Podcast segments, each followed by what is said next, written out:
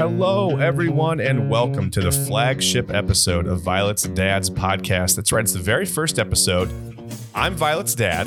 Uh, Violet is my four year old daughter. We're going to check in with her in a couple of minutes here in a little segment I like to call Violet's Corner. Uh, we'll spend five or 10 minutes with her and see what's, uh, what's new in Violet's world, you know, what she's thinking about, and then we'll get on to. Um, you know some some sports today. I'm in Cleveland, Ohio, so I want to talk to you guys about what's been going on with the Indians. Uh, pitching staff is in a little bit of turmoil right now. Uh, you know, things have happened over the last couple of weeks to uh, kind of put the put a couple of guys in the news. We're going to talk about that. I want to get into Browns training camp. They've had some major injuries already. Some very you know some pretty bad news coming out of Berea. Uh, maybe we'll talk about a couple of replacements in that defensive secondary. And I'd also like to talk to you guys about something that's been kind of thrust into the forefront here in baseball as well in the last week or so. Baseball's infamous unwritten rules. Uh, are they antiquated? I mean, is it old fashioned? Is it time to move on? Do we follow those things like gospel? Do we amend them? What do we do? Uh, we're going to talk about that all ahead right after uh, Violet's Corner here on Violet's Dad's podcast.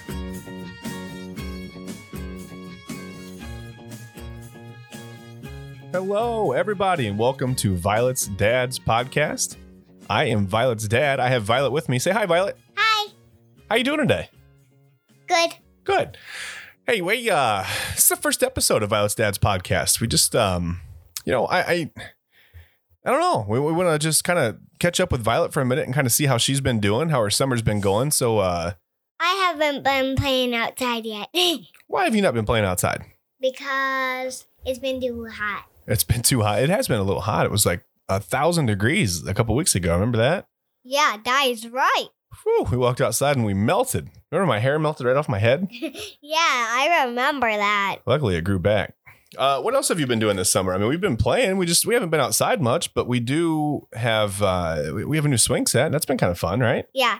There's a baby swing and then another swing, the little hand thing you can put your hands on and swing on. Oh, and there's a climb up slide so you can get to the top of the swing set. And there's a little lemonade stand, but no flip flops on the like climb up thing. Oh, and there's a slide so you can slide down. It's really cool and really fast.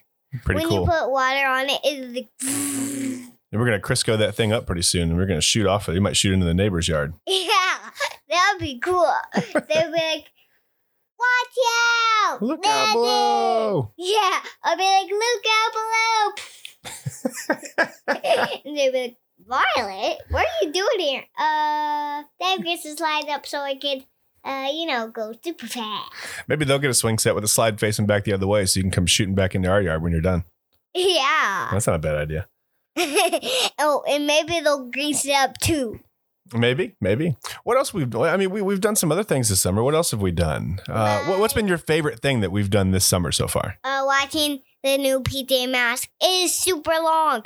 They lose their powers, and get them back. Pretty cool. Spoiler alert, by the way. Spoiler if you're gonna watch PJ Masks, the new one, the super long one. Spoiler alert. Back to about 30 seconds ago. Oh, and I have my toe stuck in the cord. You have your toe stuck in the cord. That's a fun summer activity. Hang on one second. Let's get your toe out of the cord. Oh, there we go. Whew, free toes. yeah, free toes. Unzip, unlace. Free, free, Fritos are good. Oh yeah, Fritos. I'll eat some Fritos right now. But we don't have any. Do you see any Fritos? no, Nah, I got nothing. me either. What are you gonna do? You know, you can't always have Fritos. Yeah, it's not really healthy for you, anyways. Why do all those snacks and uh, you know Doritos, Fritos, Tostitos? Why is that? And Is that because they want us to see them in the store and be like, "I'd eat those. I'd eat those." Is that why? Do you think that's why? I think so. That's that must be why. It's a marketing thing. I'd eat those, Doritos, Fritos, Tostitos. That's probably enough of that. I Um, like the one that has little sides and some don't. the one that has little sides and some don't. Uh-huh. I think you're talking about Tostitos, the ones that like some of them are kind of flat. Yeah. Yeah, I like those ones. you like the flat ones? Mhm. They're easier to eat. Yeah. Sometimes the scoops, it's like trying to eat a whole bowl of something. That's kind of tough. You ever stick a whole bowl in your mouth at the same time? It's not. It doesn't really work out that well. I did once. You you did? You stuck a whole bowl in your mouth? Once. I was not here for that. Tell me about how that went down. or maybe zero times. Maybe zero times, maybe less than once. We rounded up to one, but it was actually zero times. That's okay. Sometimes you round up just to make your point. Yeah, that's true. Yeah, no big deal. And Daddy, you have something to say? Do I have something to say? I don't know. I mean, it's your show, isn't it? Or is it my show? Is it my show? It's our show. It's our show. I like that. It's our show. Co ownership. Um, Two girl and daddy show. wait, who? Two girls. Who's the other girl? Blanky. Oh, Blanky. I forgot about Blanky. Uh, so does that mean Hi. that we are going to share the cost to host the podcast then between you and I? Are you paying for half of that? Hang on. I need to get up. Yeah, you were kind of falling there. Whoa. Where are you going? I almost fell off Daddy's lap. You better stay on the saddle, kiddo. You're going to fall off. Yeah. All right, so let's get back to the important issues. Um, we're splitting the cost of this, right? You're gonna you're gonna pay for half of this. Yep. No answer. Oh, we yes. Oh, wow. I got a commitment. Okay, good, good. Um, I have my first Patreon member right here. I have my first uh, my first active income. It's my daughter. That's that's great. That's great news. I don't really know anything yet. She doesn't know that much. I, I think she doesn't quite give herself enough credit when she says she doesn't know anything. I mean, she knows some stuff. I'm only four. She is only four. That's true, and I'm only forty-one, so I barely know anything. Um, I don't know that much more than you, believe it or not. All I know is how to record a podcast. All you by know- talking a lot. By talking a lot. That's that's what I plan on doing.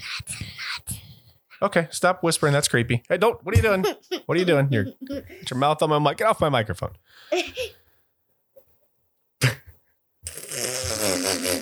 oh boy, she's got the giggles now. You got to watch out for this. This usually progresses into the hiccups, which evolves into someone throwing up or spitting milk all over the kitchen. That's happened. Those are true things that, that happen. When One time, laughs. my little brother Sal threw up. yeah, yeah, yep. That that's that's true. That's that's true. One time he threw up. on the couch and the carpet. Oh man, that stinks, huh? Yeah, What are you gonna do? especially if it's like, how old is he again? He is ten months old. He's 10 months old. Or 10 months older. Do you know? Um, He's starting to be a toddler. Well, he yeah, he's he's getting there. You know a funny story. Um, Sal, you said his name's Salvatore, by the way. My son's name is Salvatore, and uh, Violet told us about the time when he threw up on the couch and the carpet. It's wonderful having kids, by the way. It's you get to tell stories about things that get thrown up on or that have been thrown up on. It's, it's fun. Um, do you remember this story? I know you don't remember the moment because you were really really tiny. But the very, very, very first time that mommy went anywhere when you were a little baby and left me alone with you, do you remember what you did? Do you remember me telling you the story? No. Okay, so I, I went to change a diaper, which is easy enough. Um, in theory, you, you you know take the old one off, clean up a little bit, and put the new one on. No big deal. That's Right. no big deal. Easier, Except for the diaper part. easier things have uh, have have been tougher than changing a diaper. But um, yeah, went to uh, change Violet's diaper, and, and right about the same time, my wife calls, and you know, just to check in and say, hey, how's everything going? You know, how's how's the kiddo? Said everything's fine. You know, my dog was right there. We have a, a little golden retriever, yellow lab mix, and he was, you know, he's he spends a lot of his time, you know, right beside me, and he, he wants to be where we are a lot. So he was standing beside me when I was changing Violet's diaper, and I, I told my wife, I said everything's going great. This is fine. Got this handled. I'm a dad. Could do this.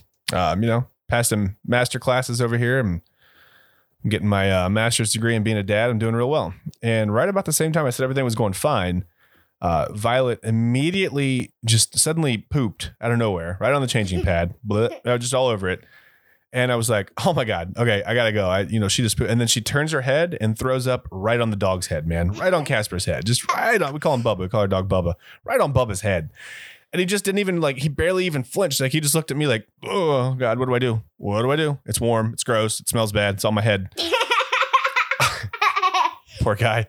Um, you have to take a bath. yeah, we had to clean him up quite a bit, man. But you, yeah, you threw up right on his head. I mean, it was like amazing. Your aim was amazing, right on top of his head. yeah, I I was like. Oh, there it is. There's the At sound. At least it wasn't on Blanky. At least it wasn't on Blanky. That's true. If you're gonna throw up, I guess throw up on the dog is the lesson here. Yeah. Because you can always throw the dog in the wash, right? Oh wait, no, wait, that's Blanky. We could we could throw Blanky in the wash. We can't throw the dog in the wash. Don't don't, don't put your dog in the wash. I didn't say that. Don't put your dog in the wash. Yeah. That's not something we advocate. Your blanket. No, I, Violet and I would both uh, strongly disagree with throwing your dog in the wash. That's a bad plan. Yeah, I would never do that. No, we don't do Bubba. Yeah, we don't do that. And now I'm four years old, so I know now to not throw up on my dog. Yeah, but when you were three, you thought it was still okay to throw up on your dog? Yeah. Okay, well, there you go. When you're four, you learn don't throw up on dogs. We love our dog, huh? Yeah. He's a good boy. Now I have one more thing to say Okay, well, go ahead. before we end the podcast. Okay, well, go ahead. We're not really going to end the pod. We're just going to end our section of the podcast. But Yeah. yeah, go ahead. That's fine. I think it's okay to throw up on your dog. Maybe. Maybe. I'll think about it. She'll think about it. And in episode two, we will revisit the topic Is it okay to throw up on your dog? We will see you tomorrow on Violet in Days podcast. Uh, now, tomorrow is is a tall order. This may not be a daily podcast because that would um that would be an immense amount of work for me. I don't know if Violet's going to do the audio editing that it takes to do a daily podcast. Uh, but we will probably see you next week for sure. I mean, we plan on uh, you know at least dropping weekly episodes, maybe every other week, depending on how things go. Stuff gets busy sometimes, right? Yeah. But yeah, we plan to have plenty of good content for you. We'll do this at the beginning of every show. We'll have uh, you know five or ten minutes of, of Violet and myself kind of catching up, and we'll get a little glimpse of what's going on in her life and what's going on inside her head. Because I, I, I promise you, it's it's entertaining and it's fun. It's it's a lot of fun, and uh, we hope you like listening to um, you know we'll call that Violet's Corner. We'll call our first five or ten minutes of uh, of every episode Violet's Corner. And when Salvatore gets old enough, we'll do this with him too. How's that sound? Yeah, and we'll Sal and we'll say Sal and Violet's Corner. Sal and Violet's Corner. Yep, that's what we'll call it. Now we have to go and listen to our own podcast. Yeah, we're gonna go listen to our voices, which, as you know, if you've ever heard your own voice, is extremely annoying. Do you like the sound of your voice when you hear it? Yeah. Oh, good. That's good. You should get used to that. A lot of people don't like the sound of their own voice. I've had to talk so much lately, I'm kind of getting used to mine. But yeah, a lot of people don't like the sound of their own voice. So if you like your own voice, that's a good step, kiddo. I think you have a great voice. Now we have to listen to our own All right. Well, thank everybody. For- podcast, podcast, podcast. podcast. Thank everybody for listening to you. Episode one. Or just say episode one. That's fine too. But you got to thank everybody for listening. Thank you for listening.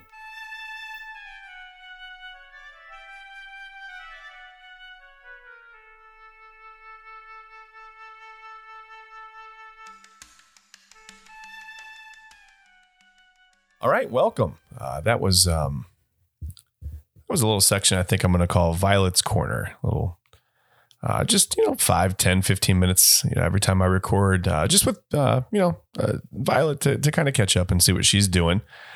Um, I'm I'm Violet's dad. This is my podcast. It's Violet's dad's podcast. Uh, this is the part of the show where I kind of talk about things that um, you know, maybe that some adults want to hear about. Um, I mean, I, mean, I don't know. Maybe you want to hear what's going on with my daughter. I don't know. Maybe you do.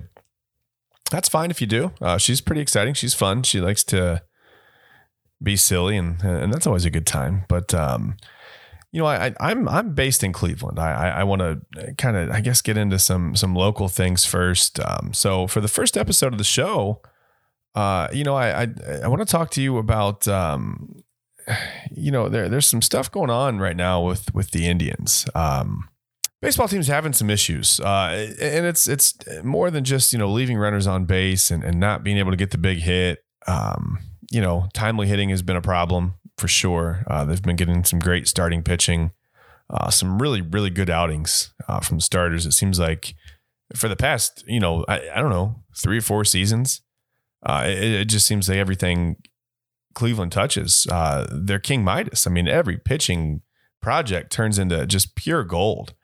Uh, Shane Bieber, you know, uh, Corey Kluber. I mean, these guys, you know, it, it's endless. Mike Clevinger, you know, Zach Plesac. Um, eh, they just come from Tristan McKenzie.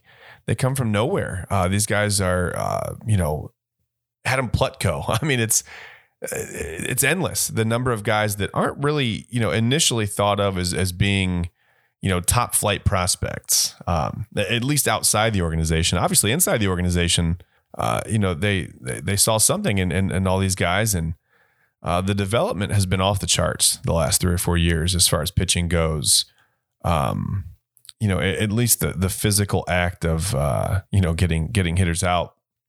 But there is a little bit of a problem here lately. Um, you know, we, we live in a, a, a different environment right now uh, with COVID nineteen. Everything's just a little bit, um, you know, things are they they've been off for about a half a year now, and um, some people are on edge. Some people don't know what to think. You know, it's got people just you know at other people's throats. I mean, people are arguing about this. People are, you know, mask, no mask, uh, you know, pandemic, no pandemic.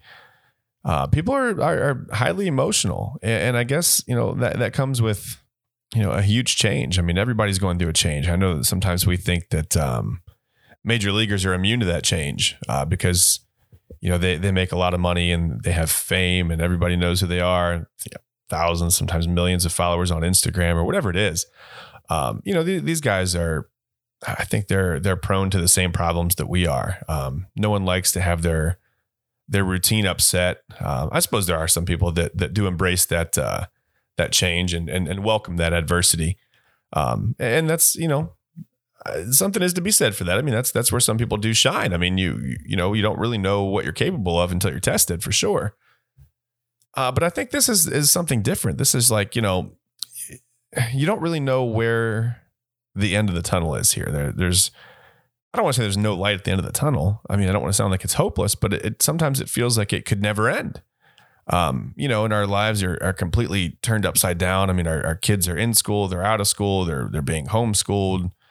Um, you know, it seems like one minute you know, it's it's perfectly safe to go get takeout food. Uh, but you know, five minutes later, I, I, can't be inside that same building anymore. And I and I get that you know we're trying to keep people you know isolated and, and quarantined to a certain point uh, to where it's not you know large groups of people to pass on the virus, but there's just a lot of misinformation I think from from all sides, and it, it confuses everybody a little bit. And, and it's it's you know it's not just you and me and and and our families at home. I mean, it's it's uh, even a major league clubhouse, and obviously the Indians had a little bit of a, a situation where two of their pitchers, uh, Mike Clevinger and Zach Plesac, went out uh, while the team was in Chicago. Uh, if if by some chance you, you don't you know already know what happened, um, you know I'll kind of give you a quick rundown. You can certainly you know go online and look up the the finer details of it, but uh, you know, Zach Plesac is is from the Chicago area, so they met up with uh, I believe some friends of his from from home, and you know, um, later on in a video that was posted to Instagram and later uh, deleted, which you know I, I don't think that's ever going to be a good move, you know, in the organization's eyes uh, to you know have your I think it was touted as an apology. It ended up being more of a um, a plea of defense. I think it was almost like a, a closing argument, you know, in, in a court case. Um, but I think you know, Plesac felt a little bit attacked, and and I think he just wanted to get his, his side of the the argument out there a little bit. Um, you know, it, just kind of I don't know. But to get back to my main point, I, I guess I want to stay on track. Uh, these two went out, uh, met up with some of Plesac's friends, and uh, claimed that they stayed, you know, fairly socially distanced which you know I, I don't know if they did or not. I mean, I wasn't there. I can't I can't really you know pass blame on on that end of it.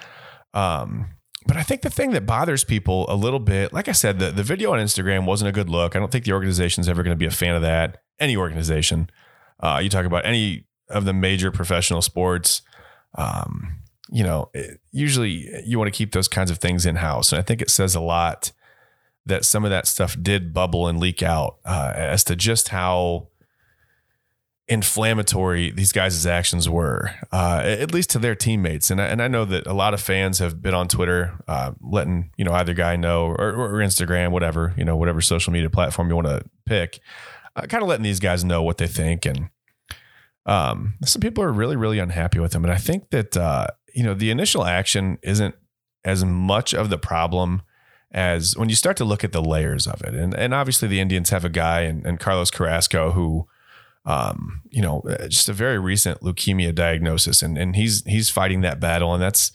um, you know, that's a battle that you continue to fight, and and his immune system is going to be uh, weakened uh, for you know multiple reasons, and and and for those guys, I think. Uh, that's a lot of people's point of contention. I mean, these guys went out and you know possibly expose themselves to a virus that uh, yeah, you can say what you want. I mean, yeah, if you're young and healthy, you know, you probably have a, a pretty decent shot at, um, you know, uh, possibly being even asymptomatic if you pick this thing up and just running right through and uh, maybe you feel fine. But, you know, I think what people forget to realize is that, you know, these guys have family members and, uh, in their case, teammates that are, you know, immunocompromised and you don't really know.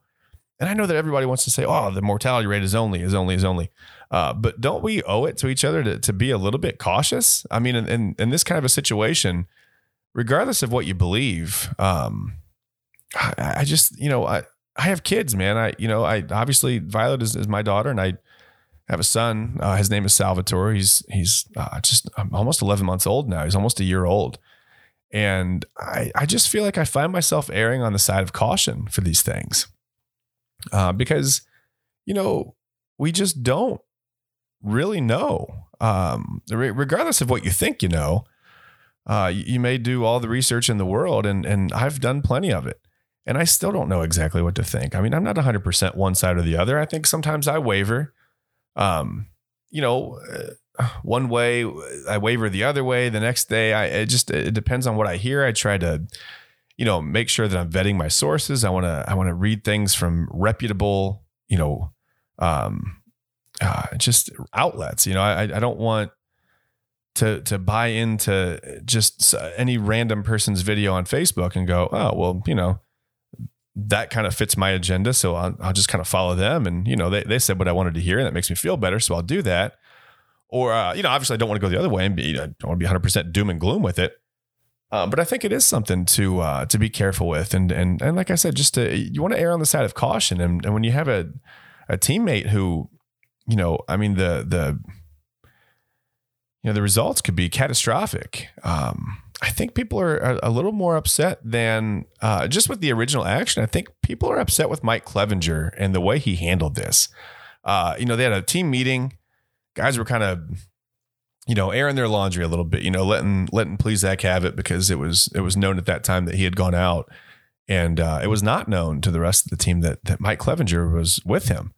And here's sat Clevinger in a team meeting, you know, and, and I wasn't there, you know, uh, to be a fly on the wall, man. It would have been interesting to hear just some of the points of view, um, you know, of some of the guys, because I, am sure that, again, I mean, like, like we talked, I'm sure there were guys on both sides of this that, you know, wanted to forgive them. Uh, you know, no big deal. Hey, they were careful, this and that, whatever. They say they were careful, they were careful. We believe them.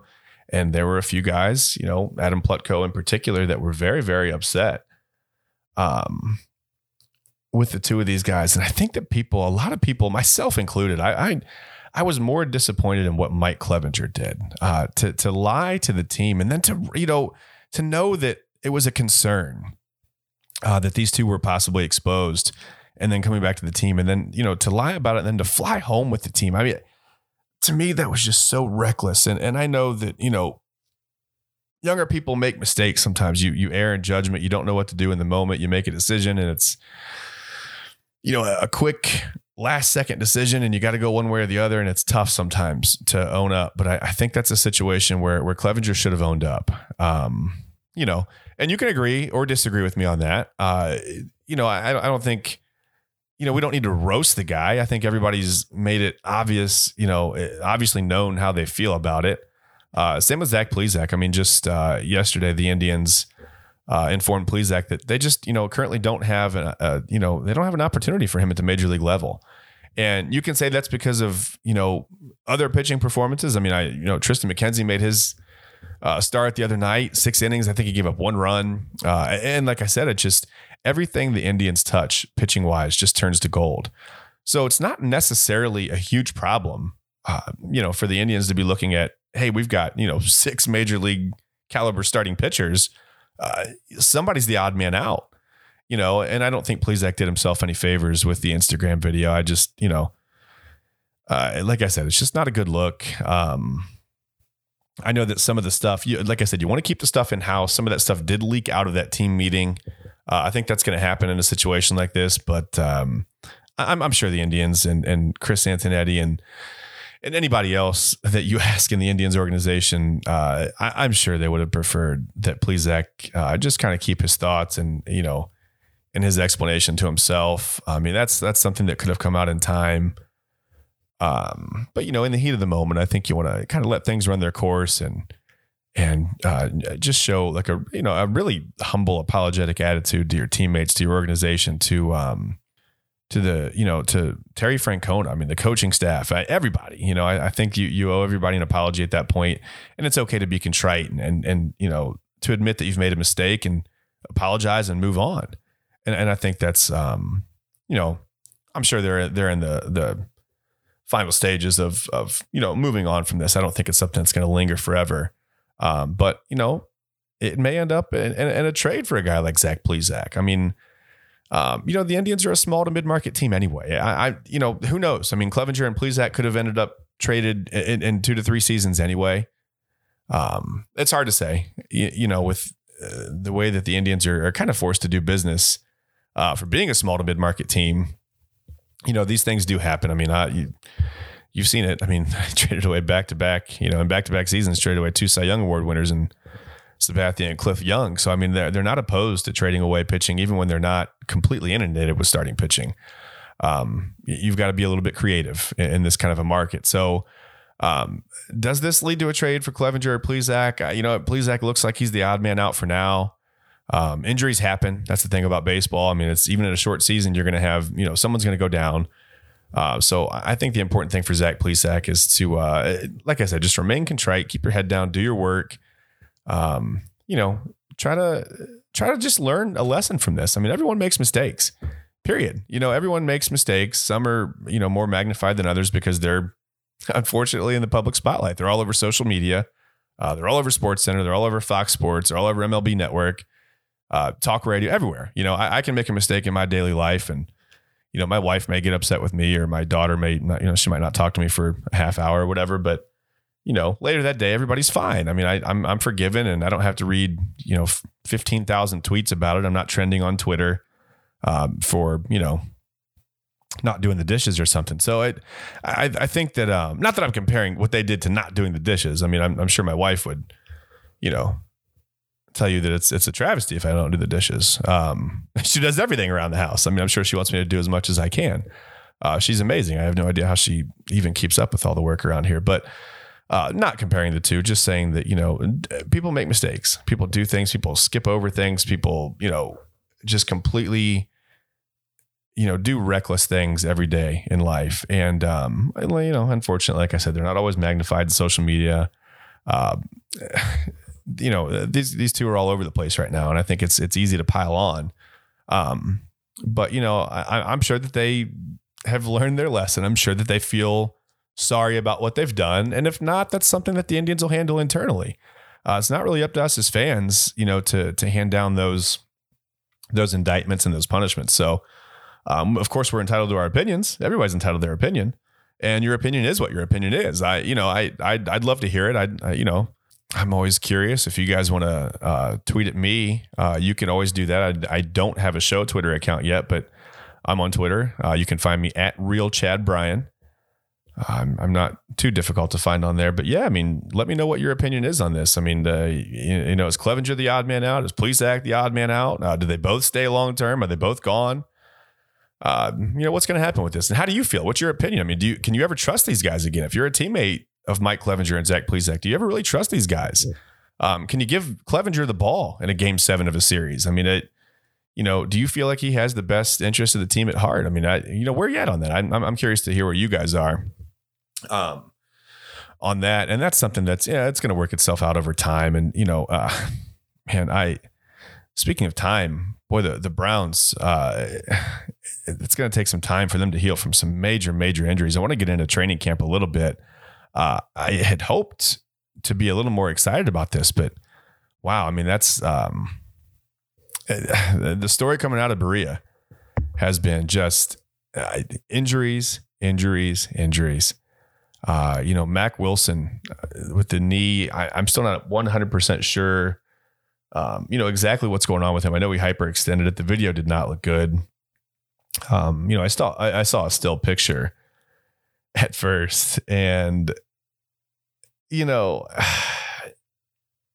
You, you hope for the best, uh, but then when you see the video, you realize that, um, oh my goodness, that just I feel for a guy like Mack Wilson. I feel like he was, you know, I, I, hope he was ready to turn a corner.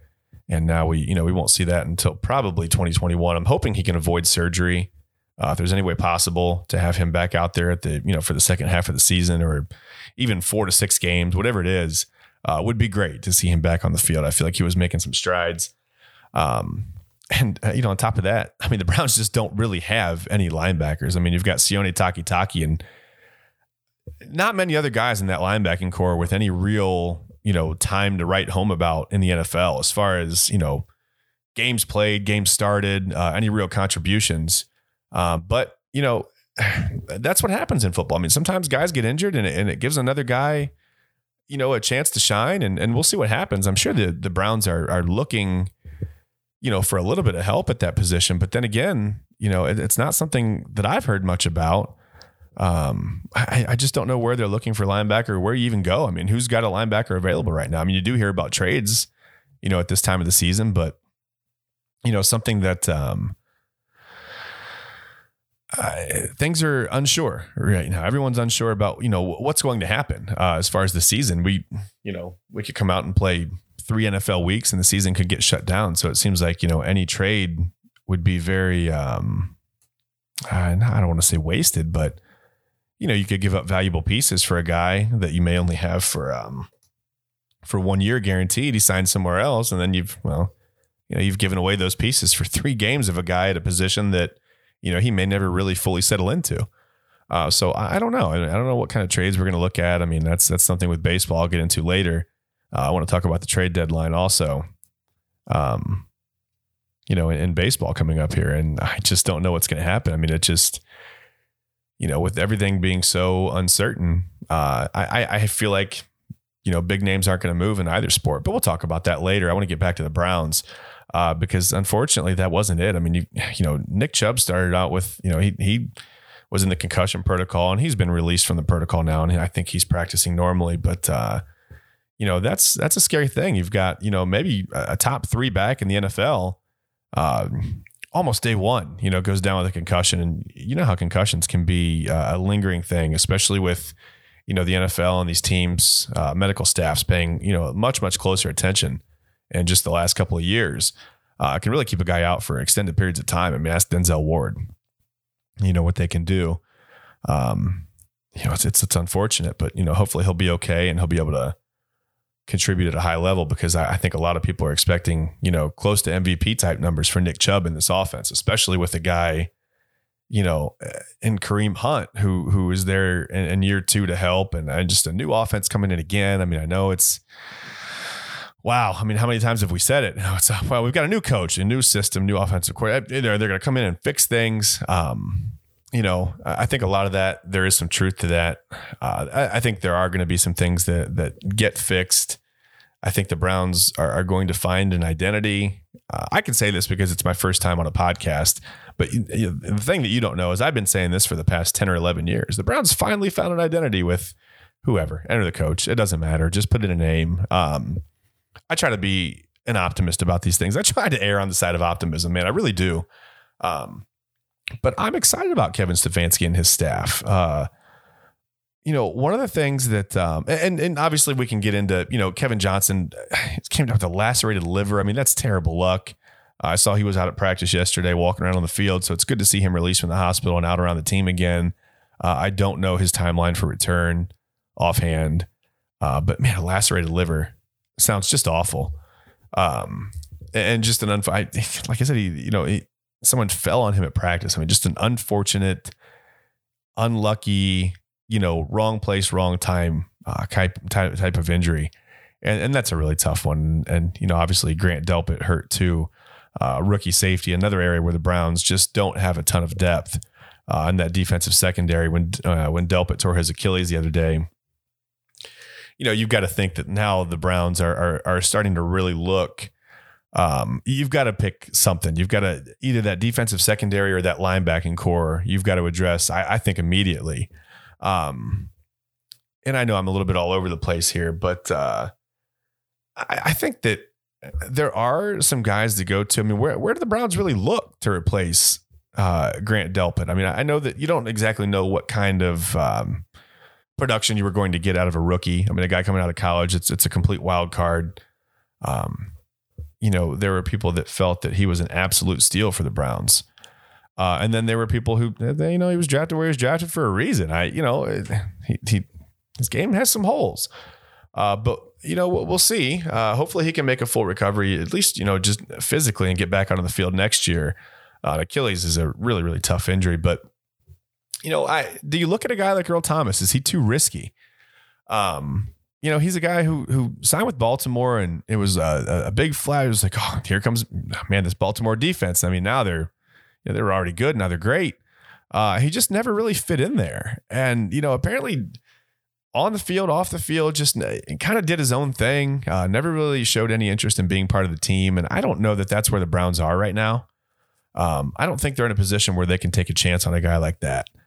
Uh, just with all the unrest uh, over the last two or three seasons on the coaching staff and you know in the in the position rooms uh, and meetings, uh, I just think that to bring a guy in right now like Earl Thomas, um, you know, yes, he's a good player, physically a great player on the field. Uh, I don't know if he's the right fit for the Browns. Uh, so what about Logan Ryan?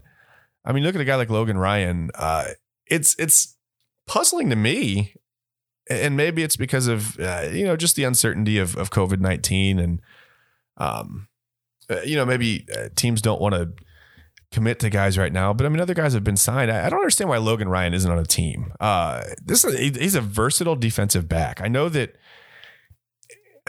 maybe some teams and, and, and, organizations are looking at him as more of a traditional corner, but I think he wants to play a little more of a hybrid, kind of a safety hybrid role. Um, which in my mind, you know, that that's what he's really good at. I mean, that that's that's his strength. Uh, if you look at him over the last two years, he's got over 200 tackles, uh, four interceptions, four forced fumbles, and I think all four forced fumbles were last year. 27 passes defended, eight and a half sacks. He had, you know, four and a half sacks last year, four the year before. Uh, he he just he he does everything really well. You know, there's there's not one thing where you look at Logan Ryan and you go, ah, but you know, he doesn't really come down and, and, and help in the run game or you know, he can't stay with the defender. I mean, he he's he's a ball hawk. I mean, he he's really comfortable at the safety position. The Browns need a safety. Um, I don't know what would hold this up. I mean, I think Logan Ryan really might be the guy for the Browns. Um, you know, and again, I, I don't know. I'm not a contract guy. I don't know what he's going to want. Um, you know, and I'm sure you could find that out there. Maybe he's asking for an absolutely ridiculous amount of money. I don't know that.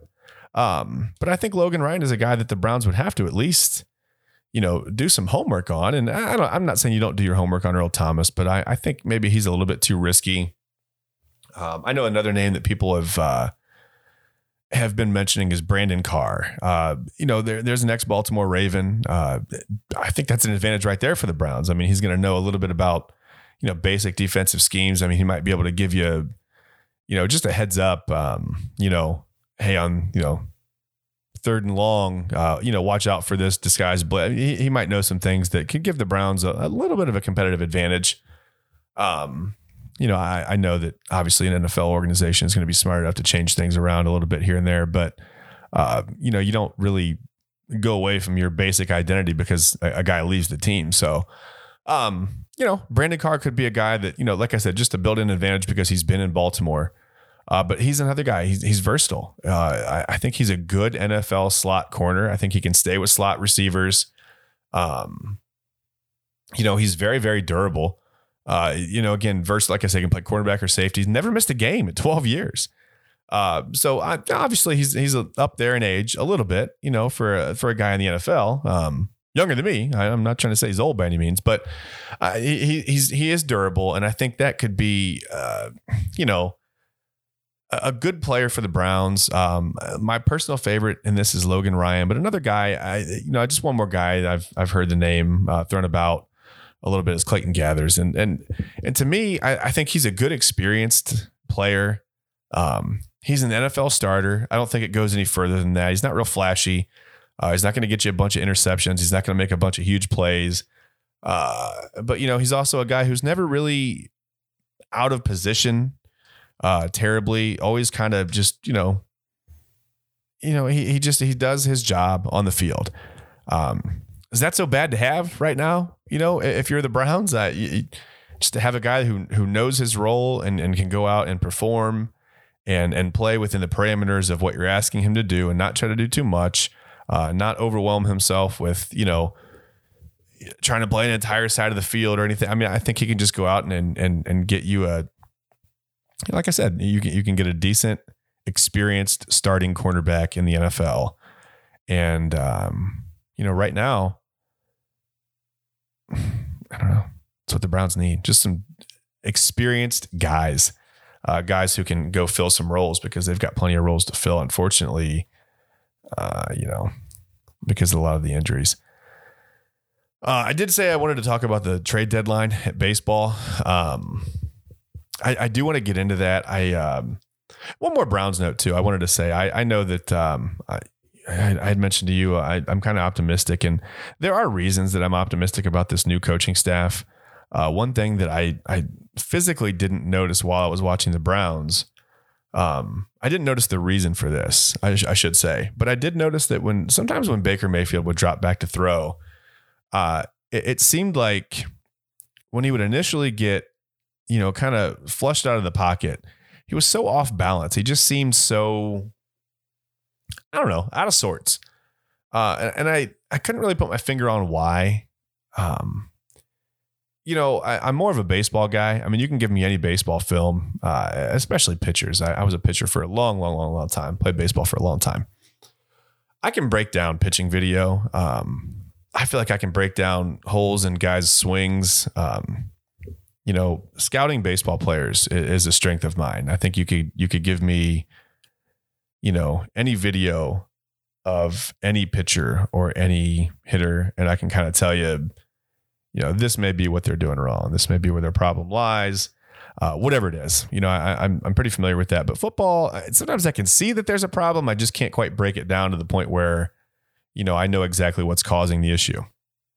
Uh, with Baker Mayfield, I, I think that, um, like I said, I would watch him and I and I just thought, you know, why why is he off balance? Um, you know, what's wrong? Like, why is he? Is he out of shape? Is he? Is he just not? I don't know. Um, I don't know. I couldn't quite put my finger on it. Like I said, I just knew that something was off. You know. Um.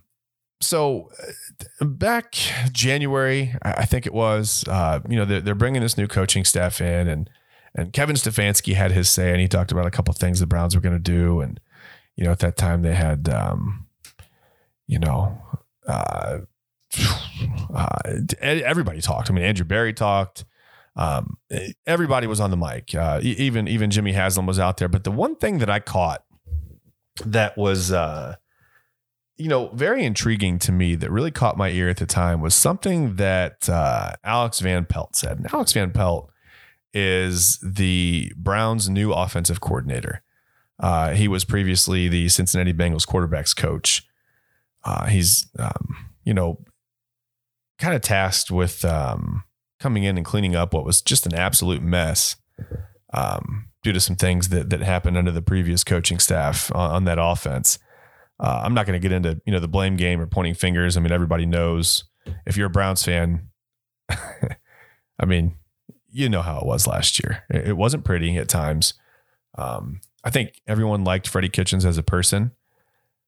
Uh, well, maybe not everyone, but I think a lot of people did. I think the majority of uh, Browns fans were were excited when when Kitchens was hired, but it just didn't work out. Um, you know, he was in a little bit over his head, I think, on offense, and things just were uh, at best disjointed. You know, all year long. And something that Alex Van Pelt said was something so simple, but it it it caught my ear because right away I thought, oh, that's that's the thing that I saw that was off. So Van Pelt had noticed that um, when Baker Mayfield takes a snap, he's dropping back with his left foot first, and he's a right-handed quarterback. Um, so he's coming back with his non-throwing foot, uh, his his opposite side foot, and it just gives him like a, an extra half a step, you know, three quarters of a step Uh, it's just a little bit of a hiccup in that drop back. And I think at times that's what was kind of contributing to him getting out of the pocket in a, in a funny way. He just wasn't really dropping back in a position where if things went hectic or haywire right away, he'd be able to throw. He'd be able to throw the football and get rid of it. And, um, you know, I'm just so curious to see because in the NFL, you know, a half a step, three quarters of a step, whatever it is, uh, whatever that times out to be, quarter of a second, half a second, it's a long time in the NFL.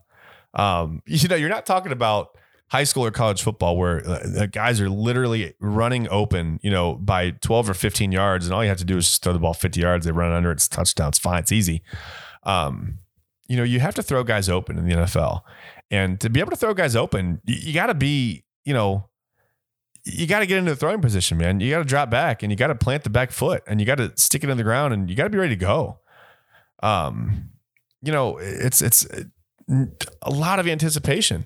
And when you can't get back to the spot in time, it throws the whole offense off. I mean, it throws the entire thing off. If one guy, one receiver, you know, is off on his route, uh, one offensive lineman, you know, misses a block, misses an assignment, you know, if a tailback doesn't stay back to uh, pick up a blitz, I mean, you know, you know, things can go hectic so quickly in football, especially in the NFL. Um, that I can see that one step or that half a step, whatever it is, uh, really, really contributing to a, a, lot of problems for Baker Mayfield last year.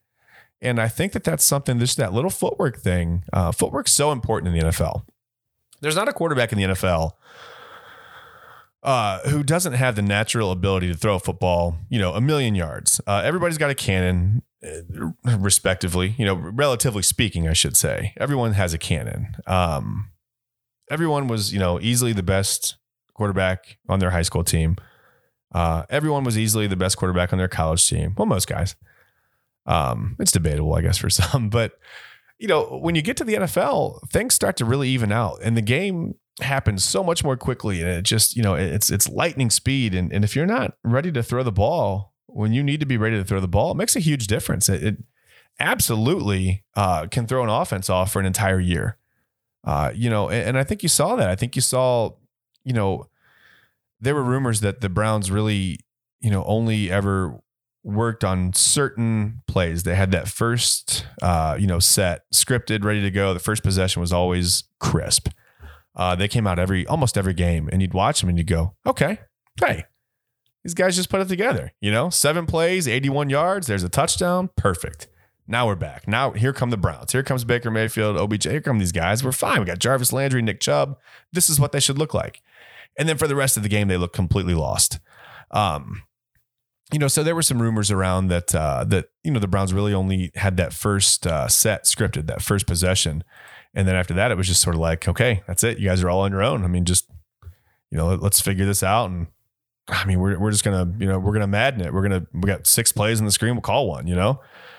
Um, so I think that Van Pelt, you know, noticing something like uh, Baker Mayfield's footwork to me was that was like comforting to me. You know, I I, I heard him say that.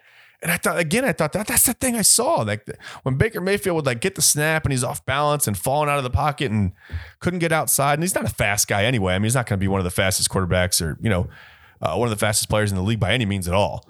Uh, you know, he's not the slowest either, but he just wasn't couldn't get out of the pocket, couldn't move, couldn't even get into a position where he was able to throw. I mean, it just felt like he was always falling down. And and I think that that may you know, that may play a role. That footwork may play a part in that. And uh, I'm excited to see what Alex Van Pelt and Kevin Stefanski can do for this offense because I think if the Browns are going to have any kind of identity, it's going to come from the running game. And I think that's going to do a couple of different things. Uh, a, it's the AFC North. Uh, it gets cold here in the winter, man. Uh, you guys know it's not really easy to throw the ball on Lake Erie in you know November, December uh, January. It's it's not that's a tall order, man. To be able to you know to have a vertical offense. I mean, you've got guys like you know OBJ that can stretch the field and Jarvis Landry who you know can occupy the middle and, and kind of let you do some things over top. But that's that's fine in September, October, uh, beginning of November. It's still 50 degrees. You can throw the ball a little bit, but man. You know, you get a good wind coming off of Lake Erie on one of these home games, and it's 30 degrees you know, the wind chill's down around five below. You got a 40 mile an hour wind coming off the lake. Uh, good luck getting vertical, man. You got to be able to run the football. And I think with Nick Chubb and Kareem Hunt, uh, the Browns are going to find a way to do that. I know the offensive line is, uh, you know, it's a little banged up. Um, you know, it's not quite what it was when, you know when you had Alex Mack and Joe Thomas out there patrolling, but uh, I think they can find a way to you know work around some of those deficiencies and, and you maybe go to a zone blocking scheme. You did you find a way when you've got talent like Nick Chubb and Kareem Hunt in the backfield, uh, and and, and that's going to do another thing for Baker Mayfield. It's going to allow him to do what I feel uh, he was very very strong in uh, his first and, and and at times his second year uh, is throw out of the play action. I think that when you have a good solid running game and you can at least make a corner or a safety think twice about you know having to come down and defend against the run. Um, you know, again, you can get over top. You can uh, even you know, pull linebackers in and, and, give yourself some room to throw over the middle. Uh, a lot of things you can do when you have a good solid running game out of the play action. And I think that's going to be a strength for the Browns. And I think that, um,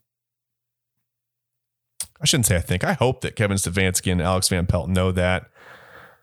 I will say I think they do. I think they get that. Um, I think that's the identity. I think that's where you where where your bread and butter is if you're the Browns, especially initially. Um, and that does things eventually, like you know, it's going to spread the field for OBJ, going to give Jarvis Landry room to patrol over the middle. Uh, like I said, if you can pull a middle linebacker in and give Landry a couple extra room, a couple extra yards to slide, you know, into the middle of the field and, and, catch a couple slants. I mean, he's a guy that can catch it and go. And I'm really excited to see what these guys look like now that they're healthy. I mean, they've they both had a couple of surgeries in the off season, uh, fixed a couple little nagging things up that, you know, I, I don't think the average person, uh, you and I, either saying this or listening to this, could play any sport at almost any level with uh, you know an abdominal injury. The I, I just a core injury is so debilitating, and it just goes to show you how good a shape these guys are in. And now that they're healthy, I'm I'm super excited to see uh, exactly what they do on the field. You know, because I think it's time to put it all together on the field. And listen, it may not happen in we and and uh, well, certainly won't happen in week one. You're not going to make the playoffs, but it may not happen in year one where the Browns come out and you know 12 and 4, 13 and 3, win the division uh, you know, sweep the Ravens, sweep the Steelers, sweep the Bengals. I don't know how the Bengals are going to be. They have Joe Burrow down there. That's all I know. Um, you know, uh, I don't know that they've improved greatly. I don't expect them to do anything uh, major as far as you know taking a major leap and, and getting into the playoffs here year one. Uh, the Steelers could be better with Roethlisberger back, but he's 150 years old. You know, um, who knows what you're going to see out of him. I know everyone says he's motivated and slimmed down and ready to go, but I, fine. I mean, show me, I'll believe it when I see it. That's I'm, you know, it's fine. I think the Ravens are the class of this division. Um, Lamar Jackson is unbelievable. Uh, he's fun to watch, and I think the Browns, uh, at least, you know, can be on that level offensively. I mean, I don't think Baker Mayfield's ever going to be that you know electric quarterback that Lamar Jackson is, but I think that uh, he's got enough uh, playmakers in that offense that if he can find a way to just stay on his feet and distribute the ball, they'll be fine. They'll be just fine. Um, now, I, I, you know, I, I want to save my my Browns talk until we know a little more about um, Mack Wilson's injury and about what we're going to do in the, the defensive secondary and if they're going to pick up a linebacker. But I want to talk about something else that happened uh, within the last week in baseball. I want to get back to baseball for a minute. I'm sure everybody saw, and I'm sure everybody has an opinion. Again, you know, let me know. Tweet me, uh, tweet at me at real Chad Bryan on Twitter. You can find me there. Um, I want to hear from you. I, I, I want to hear what you guys think. Um, Fernando Tatis Jr. Okay, the Padres are, are playing the Rangers, and the Padres are up ten to three. Uh, they're up by a touchdown. You know, it's late in the game.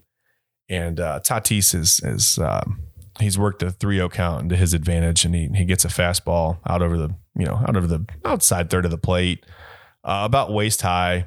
Uh, you know, obviously he's a strong enough kid; he can drive at the opposite field, so he throws his barrel at it and you know hits a line drive out for a grand slam. Uh, personally, I didn't think it was anything too egregious. Uh, Texas immediately um, upset. Uh, the Rangers were absolutely immediately upset. Um, I don't know if you guys saw any of this. Uh, there was a lot of talk. Uh, it, it's it. Chris Woodward is a guy who I feel. I want to say he knows better. Um, I just was surprised that the Rangers were so upset about this. I, I get it. Listen, I, I'm going to talk about something that I just don't really love. I, I think that. Okay, so baseball's unwritten rules. Um, I get it. I understand it. I've played baseball for years. Um, I, I understand the unwritten rules. I, I get certain ones. I think some of them are just so silly. And, you know, there, there's a pretty good article um, on MLB.com. It's from Anthony Castrovince. Uh, this is from a little over a week ago, just uh, from August 18th. He, he kind of talks about the unwritten rules. And I, and I kind of want to take a look at them with him. He, he kind of lists some of them out. Um, I don't know if that's like a taboo thing. You know, you wrote the unwritten rules. Like, are you cursed now? How's that work? Um, you know, baseball's a, a we're, we're, a funny lot, man. Baseball players are, are extremely superstitious. So I don't know. You write the unrule, unwritten rules out. Eh, maybe maybe you're cursed now. I don't know how that works.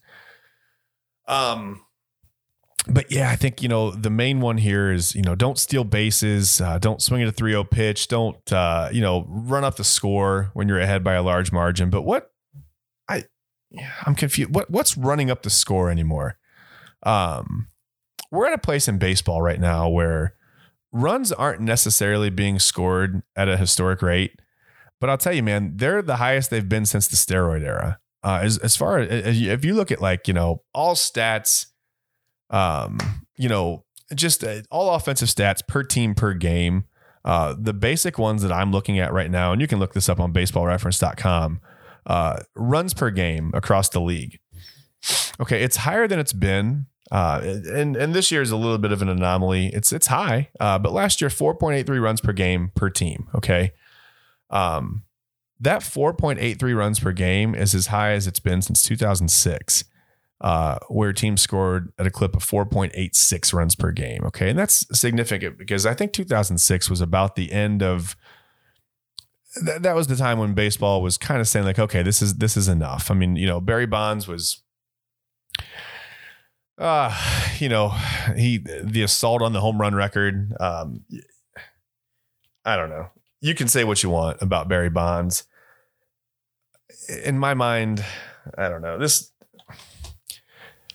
I don't know. It's probably gonna be controversial, but um, you know, I, I think Hank Aaron is the home run king. I you know, I know Bonds was doing whatever he was doing and uh, you know, 2006 or whatever. He was just at the tail end of his career and, and kind of going for that all time home run record. But the 73 home runs in 2001, I think, is just the epitome of what was going on back then. Um, and then that leveled off. I mean, there was a point where, you know, runs per game almost dipped under, you know, four uh, at almost three, you know, 3.9 runs per game, 4.07 in 2014. So supposedly, you know, pitching was at an all-time high, and then something happened in the last couple years where a lot of pitchers have been saying like, "Hey, you know, the ball is a little bit different, and we've got launch angle. You know, it's that's a new thing now. Everybody, you know, is concerned about launch angle, and and baseball has become this game of, you know, three main outcomes. It's either a home run, a strikeout, or a walk, and and that's it. Um, you know, gone are the guys like Ozzie Smith, who were just defensive specialists and singles hitters who, you know, just, you know, we're really good at getting on base, big situations. Um, you know, guys like Tony Gwynn uh, aren't really in the league anymore. Uh, Tony Gwynn is probably my favorite hitter. Uh, and, and, not because, you know, he was flash, obviously didn't hit a lot of home runs, but I just, I loved watching Tony Gwynn because he, man, he just didn't give up an at bat ever. I mean, not once in his career did Gwynn ever just go out there and just give up an at bat. I mean, he was tough, man. Every single pitch. Um, I know when I pitched, it was always just it was so aggravating to go against those guys that just never swung and missed. And Gwynn just never swung and missed. I mean, you could completely fool him and he would keep his hands back and at the very least, you know, fight off the pitch, foul off and and and and and see another one for himself. I mean, he just always put himself in great hitting situations. Um, but I, I, I say that to say this: I, we're at a point now in baseball where, um, you know, last year, 2019, teams hit 1.39 home runs per game. Okay, it's the highest it's ever been in baseball. All right, um, teams are scoring runs at you know a record clip. Uh, to me, 10 to three is not the time to stop playing baseball. Uh, I, I think it's ridiculous to insinuate that because a guy swings on a 3 0 pitch and hits a grand slam to put him up 14 to 3 in a game. Um, how is that? That's to me, that's not running up the score. To me, it's disrespectful to say that, okay, well, hey, I'm up by 10, 8, whatever, seven runs on my opponent. My opponent's not good enough to come back. I'm going to stop trying to score. Uh, you know, we're, we're gonna we're gonna treat you like children now. And, you know, we're not going to steal any bases. If I hit a double in the gap and it's questionable, I'm just going to stand here on second while your outfielder fumbles with the ball and can't pick it up. I won't take third because I don't want to hurt anyone's feelings. Because God knows I don't want a pitcher to stand out there and get upset with me and then throw a baseball at my guy because I took an extra base because your left fielder can't pip, can't pick the ball up in the corner. Uh, it drives me crazy. Some of these unwritten rules. I, you know, don't don't enjoy a home run by all means. You know, if you're a player, especially a young player, my God, man, you hit a big home run in a game, put your bat down, put your head down, run the bases, and you know, I don't know. I, I don't know. Act like your car just died. You got to be upset now. You can't. You can't upset the pitcher. Meanwhile, okay, I don't know if you've ever seen a relief pitcher come in and strike out a guy uh, they might be up seven runs in the sixth inning with nobody on base. They come out with two outs and strike out a guy, and and and guys are having like sanctioned seizures on the mound. I mean, we're doing you know jujitsu on the mound because we struck out a guy in a seven run game. But if a guy hits a home run, forget that. Drop your bat. Act like you've been there. Don't show me up. What are pitchers doing? What are we doing anymore? I mean, how? Listen, if you throw a fastball at you know 95 miles an hour over the outside third of the plate, and I know 95 sounds you know, crazy impressive. It is. I mean, it's uh, not everybody can throw 90. I've never thrown 95. But guys in the major leagues can hit that, man. You can't just lay a ball over the outside of the plate and then look at a guy like, hey, what are you doing? You weren't supposed to hit. That was supposed to be my strike. You hurt my feelings. You know, and don't enjoy your home run. What are you what are you smiling for? Put your head down. Act like you're upset you just hit that home run. Come on, man. Act like you've been there before. That's ridiculous to me. That's absolutely ridiculous. Um, another one, and I don't, you know, I've never really heard this one coming into play, but uh, one unwritten rule that Anthony Castrovince here has listed: uh, don't swing at the first pitch after the pitcher has allowed back-to-back home runs. I'm not even going to comment. That's just so stupid. Come on, really?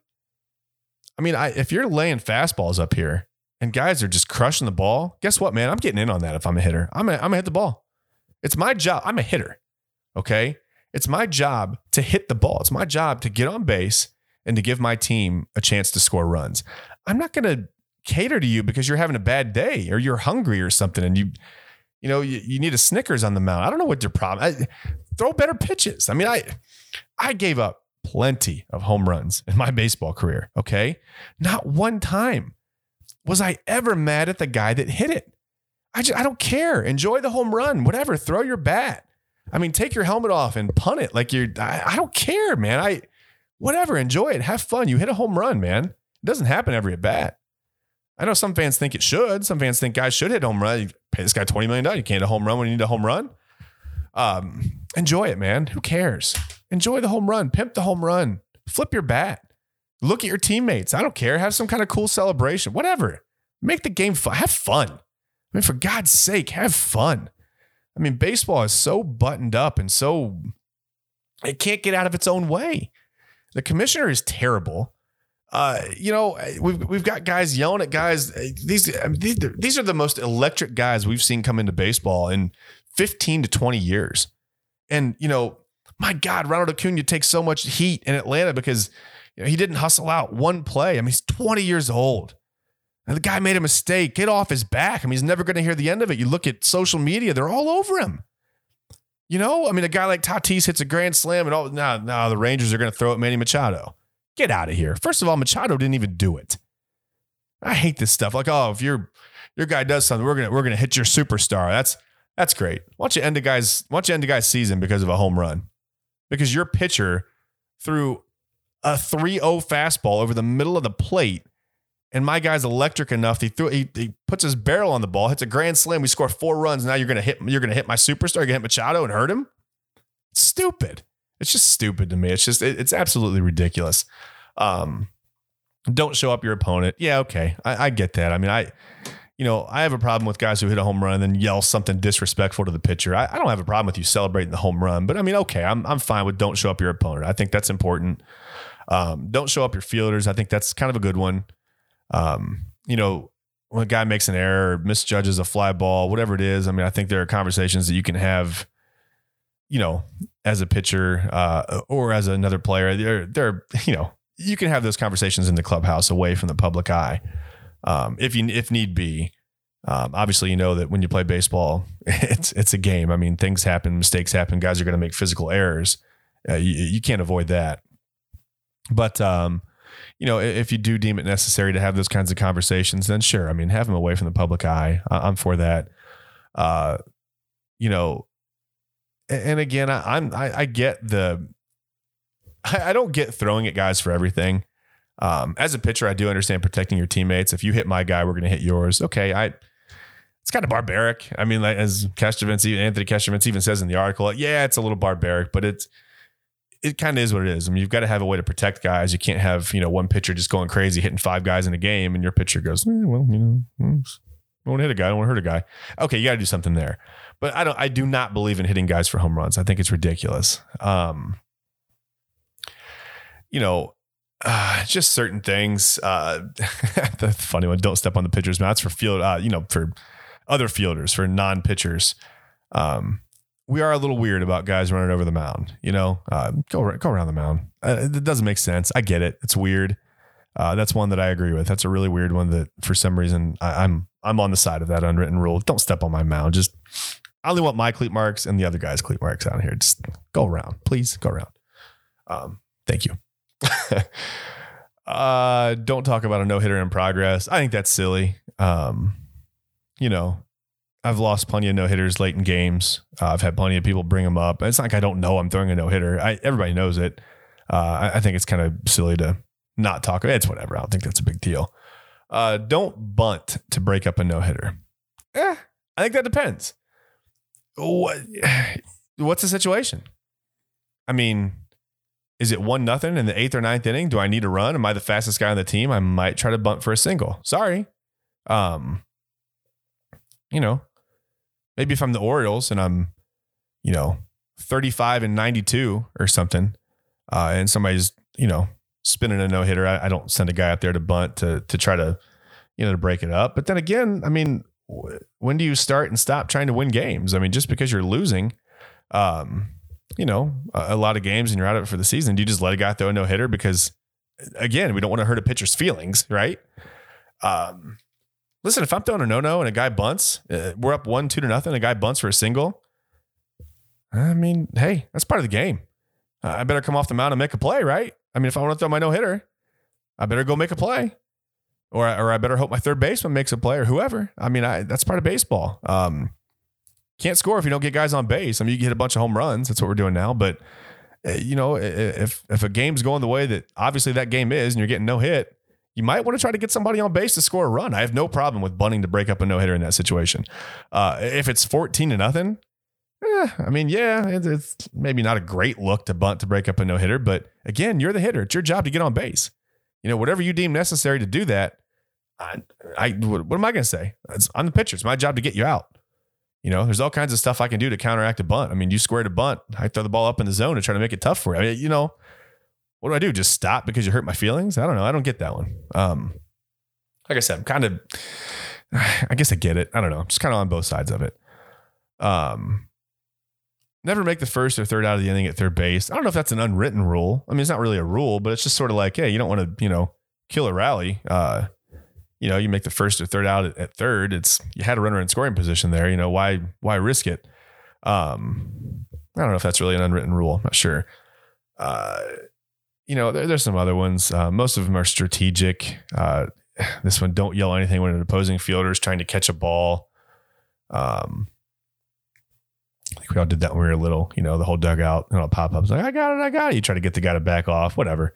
Um, that's kind of bush league um, there's this unwritten rule that um, you know the center fielder kind of makes every play that they're in range of. Um, I don't know.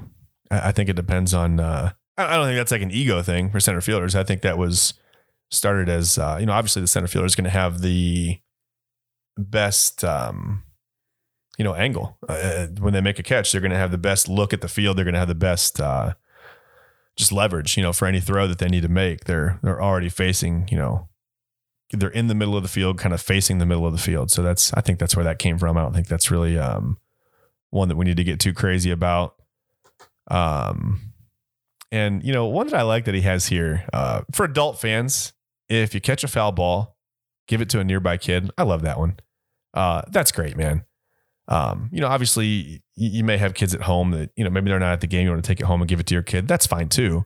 Uh, I'm not going to judge anyone for holding on to a foul ball, but you know, I do get a little, um, my blood boils a little bit when I see these videos of adults fighting kids for a baseball.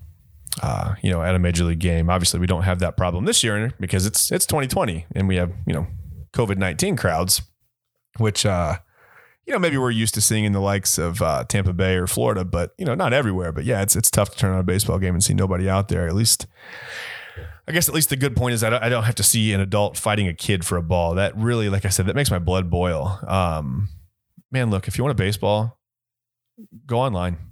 Uh, Dick's Sporting Goods sells them. I think they're 10, 12 bucks. Order a Major League Baseball. I mean, my God, don't fight a little kid. I mean, that is like the world to a little kid. You know, I'm, I'm 41 years old. Never caught a ball ever at a Major League Baseball game. Never. Um, never even touched a foul ball or a home run at a Major League Baseball game. Never even been close. Uh, you know, I can't see me being so excited about touching a baseball that I would physically wrestle it away from a child. I I just I don't understand. I see these videos all the time. It just makes me cringe. I'm like, what are you doing? Like, what are you doing with that ball? You know what I mean? Why is that baseball so important to you? Like, I, I get it. It's a sport. We're all enamored with athletes, and you know, to be a part of the game is so cool, man. You get a foul ball at a game, that's awesome. Uh, but you're an adult. Think of how much more awesome it is for the little kid that you know he doesn't know that baseball is a business yet. Uh, he, he doesn't know that you know his favorite player is going to leave in two years because you know the Yankees could offer him more money uh, he doesn't know that you know his team's going to have to trade his favorite player away in a season and a half because they they can't afford to re-sign him, and they my God, they got to get something for him, right? You got to get some kind of return. You got to get some prospects who you know this kid's probably never heard of, and it's going to crush him. Um, let him have the foul ball. Let him have the home run. Give him the ball. I mean, my God, if you really want to keep up the ruse, I mean, just order a ball off of Dick's Sporting Goods and, and go out and you know, hit it a couple times with a wood bat or something. But hey, look at this ball I caught at the Indians game. Who, who cares? You know what I mean? Give it to the kid. You ever seen a kid's face when they get a ball at a game when someone gives them? It makes their whole life. I mean, the smile, the smile just lights up the whole stadium, man. Isn't that worth it? I think that's worth it. Uh, but that's it. I mean, for the unwritten rules, I, I think um, I, I think I've covered plenty of that. Uh, so again, I mean, in closing, if by some reason Fernando Tatis Jr. listens to my podcast, uh, which I'm sure he does, I'm sure he's an absolutely huge fan, especially because this is the first episode, and I know that he's been waiting with bated breath for this to come out. Um, keep doing what you're doing, man. I, I, would suggest to any players in the major leagues just have fun. Um, I, think Bryce Harper takes a lot of unnecessary heat uh, for a guy who he's never been in trouble mean, what has Bryce Harper ever done wrong? You know, besides I had a couple rough years. Okay. It's not easy to hit a baseball. I don't know if you know that or not. It's not easy. Um, I don't think fans realize sometimes too, players can play with a nagging injury for a season or two or three or four. Um, and, and it's it's real easy as a fan. Well, just get fixed in the off season. What are you doing? You got all these millions of dollars. Get fixed. Things don't work like that. You can have a surgery and the, and the injury still lingers. Uh, especially, you know, soft tissue, man. You pull a hamstring, you pull an oblique, it goes all the time. Guys' wrists are bad. You know how hard it is to swing a baseball bat? I mean, no, I mean, physically demanding it is on your body. I mean, it hurts. You know what I mean? It hurts from your feet up, man, all the way down to your wrists. I mean, sometimes your neck. Um, you hurt everything, you know, and guys have these lingering injuries that, you know, when a ball's coming in at 95, 96, 100 miles an hour, if you're not 100% healthy, man, it's really, really tough to hit it. It's tough to have your timing there, and it's just, it's not easy. Um, So yeah, man. I mean, just have fun. Uh, enjoy your home runs. Whatever. Flip the bat. Who cares? I mean, how is this offending anybody to the point where we're really getting this upset about it in baseball? I mean, who who does it offend if somebody hits a home run and tosses their bat away because they're happy? Guys can't be happy anymore. I mean, come on. Like I said, watch the video. I mean, go YouTube it. I mean, just you know, watch watch hitters when they hit home runs and, and watch pitchers when they strike out guys late in the game. What's the difference?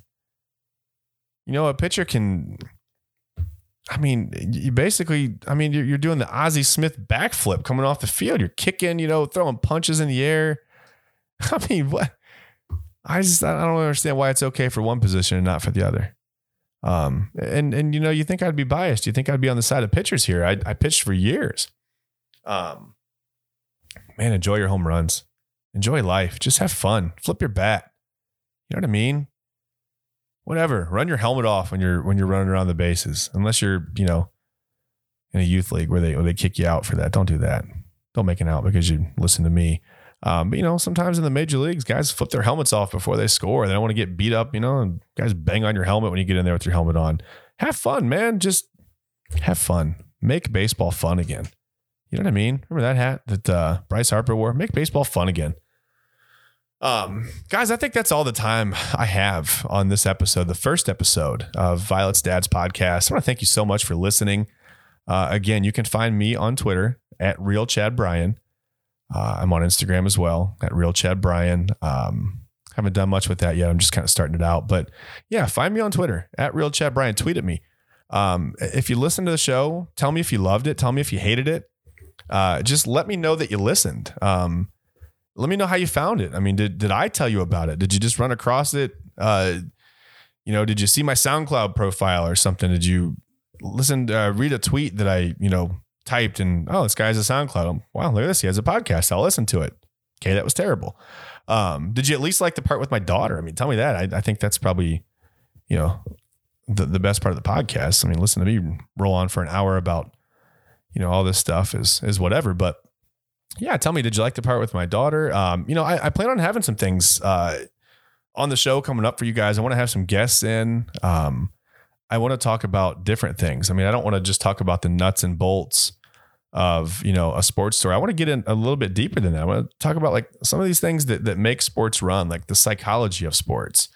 Um, you know, uh, the recovery from an injury, uh, how how it makes a difference in you know uh, what your mindset is.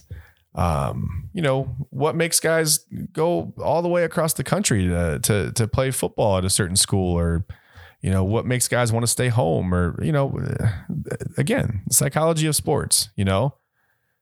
Uh, i feel like if you're not prepared for whatever your challenge is uh, whether it's you know winning a game winning a championship coming back from an injury uh, if you're not mentally prepared you don't have a, a, plan or a goal in mind it can be very very difficult. So i think that that's um, you know just like any other area of life i feel like right away uh, with an injury or you know you get signed to a new team, whatever it is, there's that psychology, there's that plan, there's that, okay, here's the five step, the 10 step, the three step plan that we need to execute to get to where we want to be. Where do we want to be? What's the end goal? I don't know. Differs. It varies. Um, what are the steps? Obviously, they vary as well. But I kind of want to get into um, into some of that in, in the next couple of episodes. And, and, I hope to have some really good guests on for you guys. Um, but again, I want to thank you so much for listening. This has been episode one of Violet's Dad's podcast. Uh, hopefully soon, you know, I'll, I'll, have the video up. Uh, you can get a little, you know, video fix if you really want to see, you know, uh, what I look like when I'm when I'm over here ranting about sports. You can watch me. Uh, hopefully, I'll have those up on YouTube soon. Um, you know, we may do some live stream type shows. Uh, if something big happens, maybe I'll go on like breaking news or something. I'll notify everybody once I finally have listeners. But yes, please, like I said, please tweet at me at real Chad Bryan. Let me know how you found my show. Let me know if you loved it, hated it. You're not going to hurt my feelings. Just tell me what you think. Any any suggestions, things you want to hear me talk about, things that might make the show better. Um, you know, little segments that I could do that that might grab attention. Uh, just whatever. Let me know what you want to hear. Uh, that's at real Chad Bryan. And again, this is uh, this has been Violet's Dad's podcast. This was episode one. Thank you so much for listening, and uh, I'll see you guys next time. Hey guys, thanks again so much for listening to the show. Uh, this has been the first episode of Violet's Dad's podcast. Uh, next week on the show, we will revisit the question Is it okay to throw up on your dog's head? Is it okay to throw up on dogs? Is it not? Uh, we'll talk about that. We'll open a discussion up. Uh, in the meantime, you can find me again on Instagram and Twitter at Real Chad Bryan. Uh, please follow me. Please, you know, let me know what you thought of the show. Uh, tell me what you want to hear about in the future. And I hope this can be a thing that lasts uh, for quite some time. And I hope we have a lot of fun. Thanks again for listening. Have a great day, guys. Uh, it's me, Daddy here. I know we're staying inside, but people, you can't just get everyone sick. It's not okay. I don't like it at all. Okay? Really okay?